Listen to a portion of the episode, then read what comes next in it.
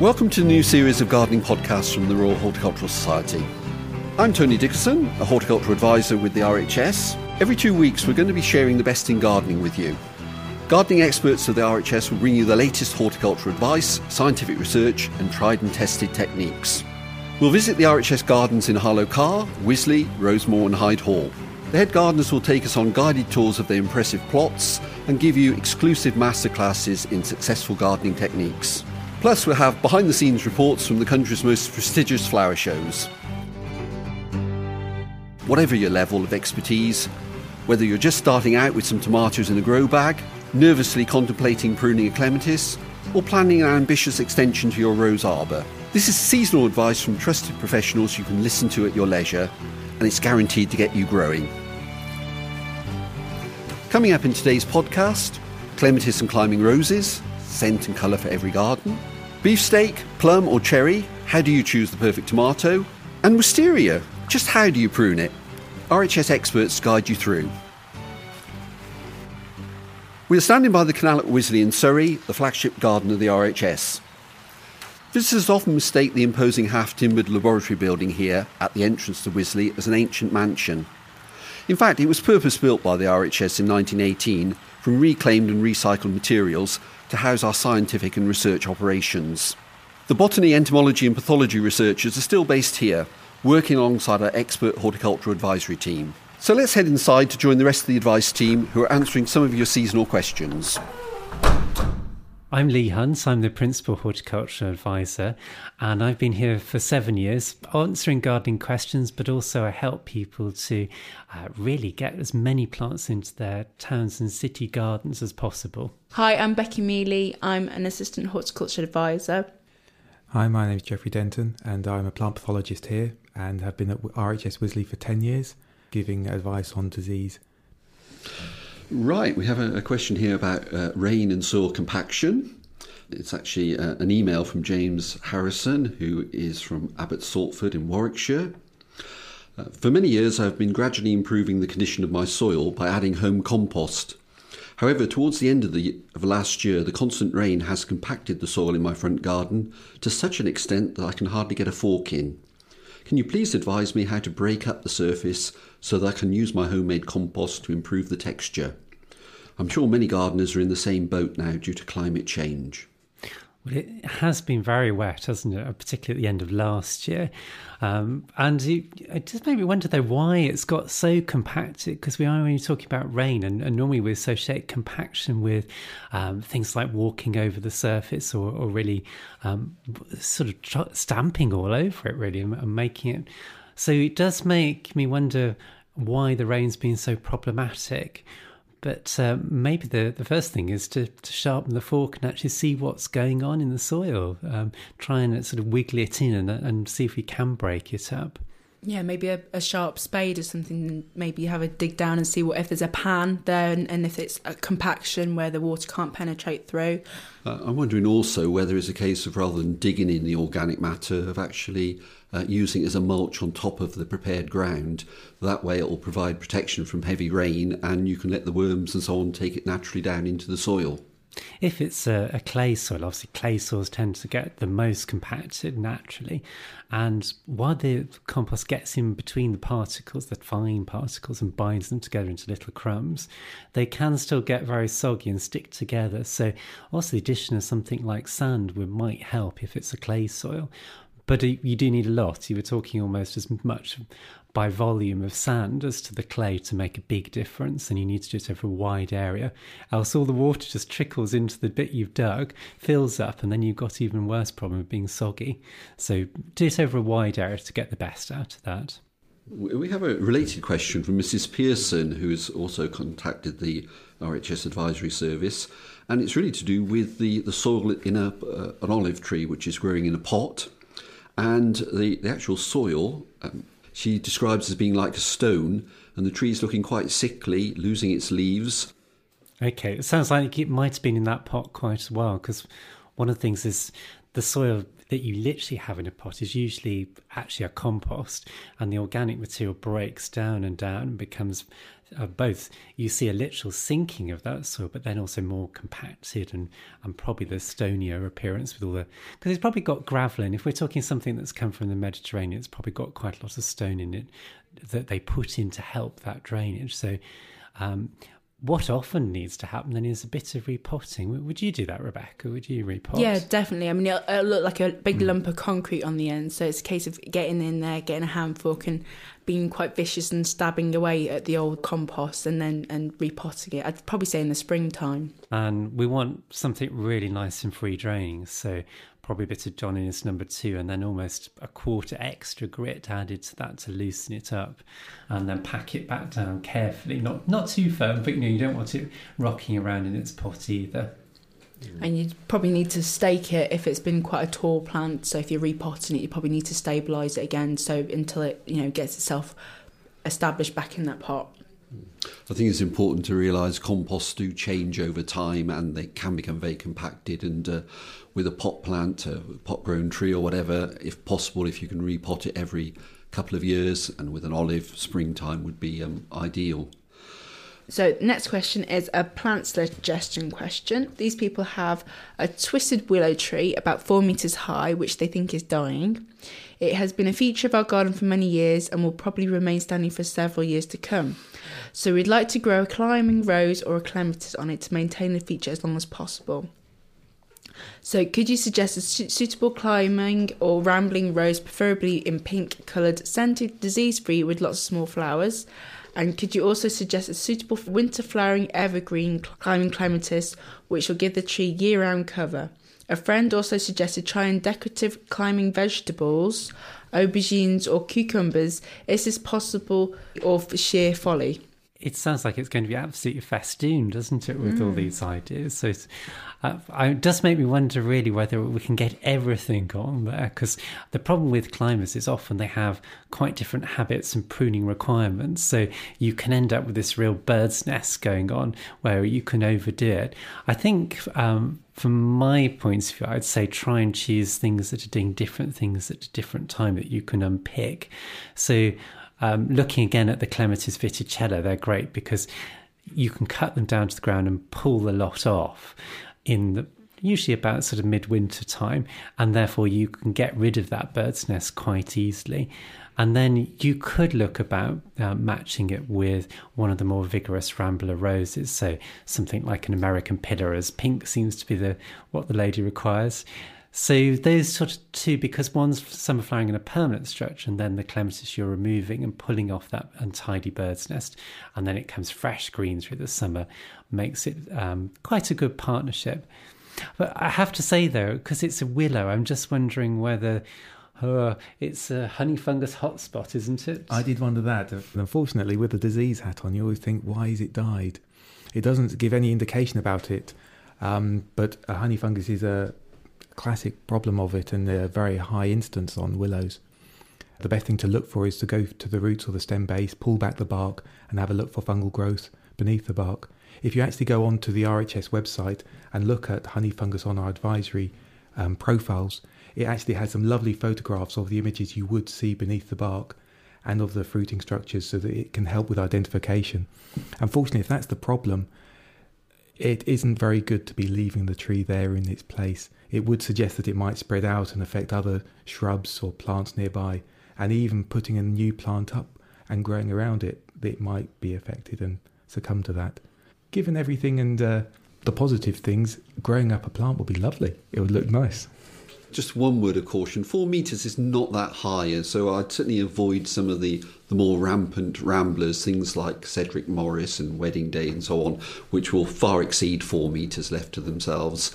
Um, and I wouldn't overdo it. I, I myself, uh, uh, a small one of the smaller climbing roses, perhaps even New Dawn or whatever. A, a pleasant sort of uh, shell pink, I think we'd describe it. Yes, it's, Um, a, definitely a shell. pink. Rose of the year, a decade or perhaps even longer ago. Very good, uh, long flowering throughout the season, and uh, as I say, strong grower and easy to maintain. A climber rather than a rambler. Ramblers, simply because they are so rampant, uh, tend to be much more difficult to manage. And at four meters, I say, it's not that high. I mean, with the climbing vegetables, I I wouldn't say that aubergines or cucumbers would be quite a good idea outside, but maybe something like a gourd, like a swan neck gourd, or maybe even a butternut squash. You could, you know, you'd have a short season, you could get a plant growing, and then growing them up the actual tree, and it, it, it could look quite interesting having these big squashes hanging off the tree. I think we're picking up the phones in the busy office next door. yes. Uh, just one of perhaps 60,000 inquiries the uh, advisory service deals with over the year. So the next one is from Sue from Lincoln, and she wants to know about tomato varieties. So she's interested in expanding the range of tastes and culinary uses. Can you recommend any varieties apart from Gardener's Delight? Uh, uh, well, the choice now, there are certainly a lot of specialist seed suppliers uh, for tomatoes, and it's well worth checking out on the internet. And there's also one or two specialist uh, vegetable nurseries that offer a very wide range, um, many coming in from Eastern Europe or North America. It's often a case of simply experimenting. Uh, many of these, uh, for example, the Italian varieties which are available, of course, really are adapted to a very hot uh, Mediterranean summer climate. And uh, with our indifferent summers, they often the plum tomatoes and so on, you, you can have success, but often um, they are ones that uh, perhaps will not perform if we have a, a poor summer. Um, I found that some of the, the Russian varieties, things like Black Krim and uh, from the, Crimea area, they're, they're often described as purple tomatoes, although uh, uh, that's uh, a great exaggeration. They're more occasionally sort of burgundy in colour, not particularly attractive or always in appearance, but uh, they seem to be well adapted to a shorter summer and grow very rapidly. So. Uh, uh, it's, it's simply a case of experimenting that uh, there's an awful lot out there and uh, you'll find that some will succeed and some will not and uh, it's it's always interesting just to grow two or three different ones each year and see what the, the re- results might be It's also good to have a bit of a swap shop as well. So here at the in the advisory office, we um, everybody grows a few different types of tomatoes. We bring in seedlings and we have a little bit of a swap over. So it's quite interesting to see what you can take home and grow. If you want to choose varieties as well, that we have done quite a lot of tomato trials, and the, the advantage of these it's not just a list. If you look on the RHS website again, you can get descriptions of those varieties because what tastes good to one person doesn't necessarily taste good to another. It's the this old, old thing where you might want a more acidic tomato because that's your flavour, or a sweeter one. So it runs through those little variety descriptions, and our uh, trials panels have literally tasted their way through. Sounds like a good job to me, I have to say, but they've tasted their way through these different varieties to both choose which ones grow really well and which ones therefore worth growing for the, in the garden. I'm Tony Dickerson, and you're listening to the RHS podcast. Here in the garden at Wisley, the garden teams have been busy planting the last of the roses, cutting back the herbaceous plants before mulching the beds, and tidying up the ornamental grasses. But what else should you be doing now in the garden? My name is Matthew Pottage, garden manager at Wisley. So one of the jobs we're busy with at Wisley at the moment is the winter prune for wisteria. It's a question everybody asks us, and wisteria almost seems to be something people are frightened of pruning and pruning incorrect. And it is something you need to get right for the best flowers. And what we're doing this time of year is going into the plant, we're looking at all the long extension growth. So they're all the big, long, whippy shoots that the plants produce throughout the summer months. And we're tracing those back to their point of origin to two to three buds. And we're actually going to prune back all this long stem back to those buds. And it's repeatedly doing this that forms what we call the flowering spurs. So they're these small, almost knuckle like stems. And that's where your flower buds are going to form. And that's what is going to give you the display in the springtime. One of the things to look out for when you come to Wisley in May time, like mid May, late May, our wisterias are not just growing on walls as you would normally expect, but we've got freestanding wisterias that are trained almost like a shrub. We've also got wisterias that are growing up posts, like a big pillar of wisteria. So you can see if you don't have a wall or a big fence, there are other ways to use wisteria in the garden. So if you're up for trying a plant that's maybe a bit of a challenge, one plant that really, really grabs my attention this time of year is Edgeworthia chrysantha. It's known as a Chinese paper bush. It's got papery leaves, quite flexible, twiny stems, but it has the most wonderful, fragrant clusters of yellow flowers. But it's not known to be a particularly easy plant to please. It needs a sunny wall, it needs somewhere where the summer sun can really ripen the wood to help initiate the flower buds but it, like I say, it needs a bit of heat. It likes good light. It doesn't like to be disturbed, and it likes quite a rich soil. So it's not the easiest customer to please, but if you can succeed with it, it's really worth the effort. And we have one right outside the laboratory at Wisley on the front wall, so do come along and see it now. It's starting to open. All the visitors stop and take photographs of it, and it's really one for the enthusiast to, to give a go. My name's Jan Lamborn, and I'm one of the fruit team here at Wisley. Uh, this time of year, it's an ideal time to start cutting down your autumn fruiting raspberry canes. So, nice sharp secateurs, cutting them flush with the ground, and you should soon be seeing some of the new shoots coming up. And it'll be on those shoots that we get this year's crop of fruit, sort of late summer into autumn. Now, if you're looking for some new varieties to get in this year, and you might want to be able to, you can probably still pick them up in pots at this time. You'll see them in bundles. You'll need to separate those bundles. Don't put them all in together, which is often a question we get asked. So separate them out, planted about 18 inches apart. And a very good summer fruiting raspberry is one called Tulameen. Lovely sweet variety, consistent size, steady fruiting, goes on for you know a good month or so, um, and very very popular fruit. If you're looking for an autumn fruiting raspberry, perhaps something like Polka or Joan J. They should still be available in, in garden centres, plant centres, in pots at this time of year. My name's Sam Gallivan, and I'm the team leader of the propagation department here at Wisley. Um, well, at the moment here at Wisley in the propagation unit, we are doing uh, quite a bit of seed sowing for the, the summer season here. So, sweet peas, salvias, a, a great variety of annual bedding for the large displays we have here at Wisley. We would be preparing our seed trays with um, a proprietary compost, uh, watering it in beforehand, making sure the compost is warm before you sow the seed, and then um, sowing your seed on a nice even surface, uh, and then placing it either in a propagator if you've got one, or if you don't have one, then on your windowsill.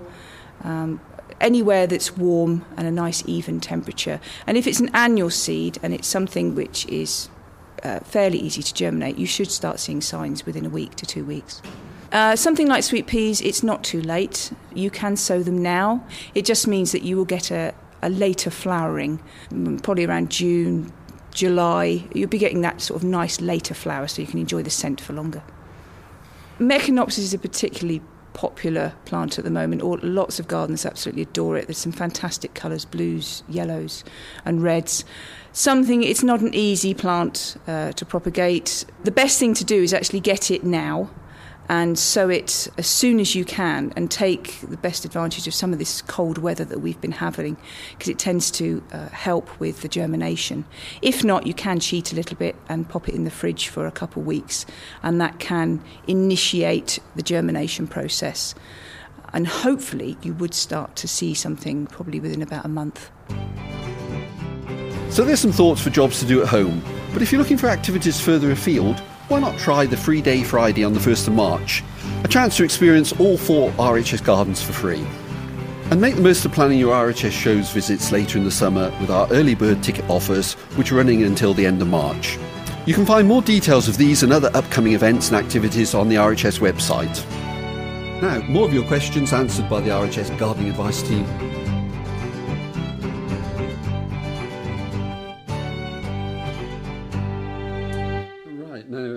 as we approach spring, the daffodils are beginning to to show, and it won't be long now. Some indeed are already flowering. But we, we've got a question here from Christine Robinson of Oxfordshire, who last November planted some 4,000 uh, daffodils. And uh, I think from her letter here, uh, she's saying that uh, she uh, took out plugs from the, the lawn and planted the daffodils, replacing the plugs of uh, turf over the top.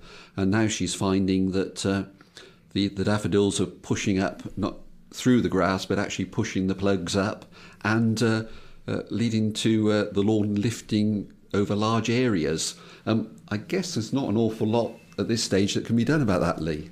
No, it, it would be trying to sort of gently force down the plugs, but obviously there's 4,000 of them here. So um, whether it could be gently rolled, if a roller could be got for, for a lawn, uh, just to f- secure them back in place. But I mean, maybe even just a bit of careful stamping in your welly boots might be enough to do that. But but not if the shoots are coming through. You need to. No, but yeah. So I think uh, if the noses are already through the ground, you need to be very much more careful. And they, they should settle down anyway a bit with the, the rains. I would have thought. But uh, the larger daffodil cultivar, certainly an open piece of uh, rough grass, very good way of giving a spring display, and then they can be left afterwards to uh, uh, continue in leaf to build up the, the bulbs and so on. And of course, um, that's a question we often get asked. Uh, Rebecca, about how to care for the bulbs once they've finished flowering. Oh yeah, most people want to know if they, you know, when to cut it down and whether to tie a knot in the end of it. And it, it's it's best thing is just to to leave them until that you know they really are dying down and the actual they don't look nice. I mean, suppose you could leave it up to the shortest, probably about six weeks, I'd say. But you know, ideally, you want to leave it as long as possible to get all the nutrients down into the bulb, so that it gives you a good performance next year. I mean, daffodils are incredibly popular with us, Jeff, and generally we regard them as pretty trouble-free. But that's not completely true, I guess. Um, no, unfortunately, planting over 4,000, you're bound to get a few problems coming in, even at a low 1% or less. Common problems that they will get is that things that come in on the bulb, such as basal rots, is a very common fungus that you find in the soil um, caused by a fusarium, and it'll affect the base of it and cause a rot to come up, and it just won't put on any root and then therefore won't grow and won't get any higher. Unfortunately, there's no fungicidal treatment, and a lot of the con- things with diseases of bulbs is that it's best to remove the bulb once it's seen. Other ones that you can get once they start coming up is that uh, they can get something which causes brown patches on them and will cause kind of a fire effect if the leaves start to look like they're flamed. And that's another fungal disease which there's no real treatment available for it, but just remove the leaves as you see them and it'll stop it spreading around further. And that can be a major problem. It's a shame, really, that there isn't too much treatment except physically looking at them and making sure you tidy up.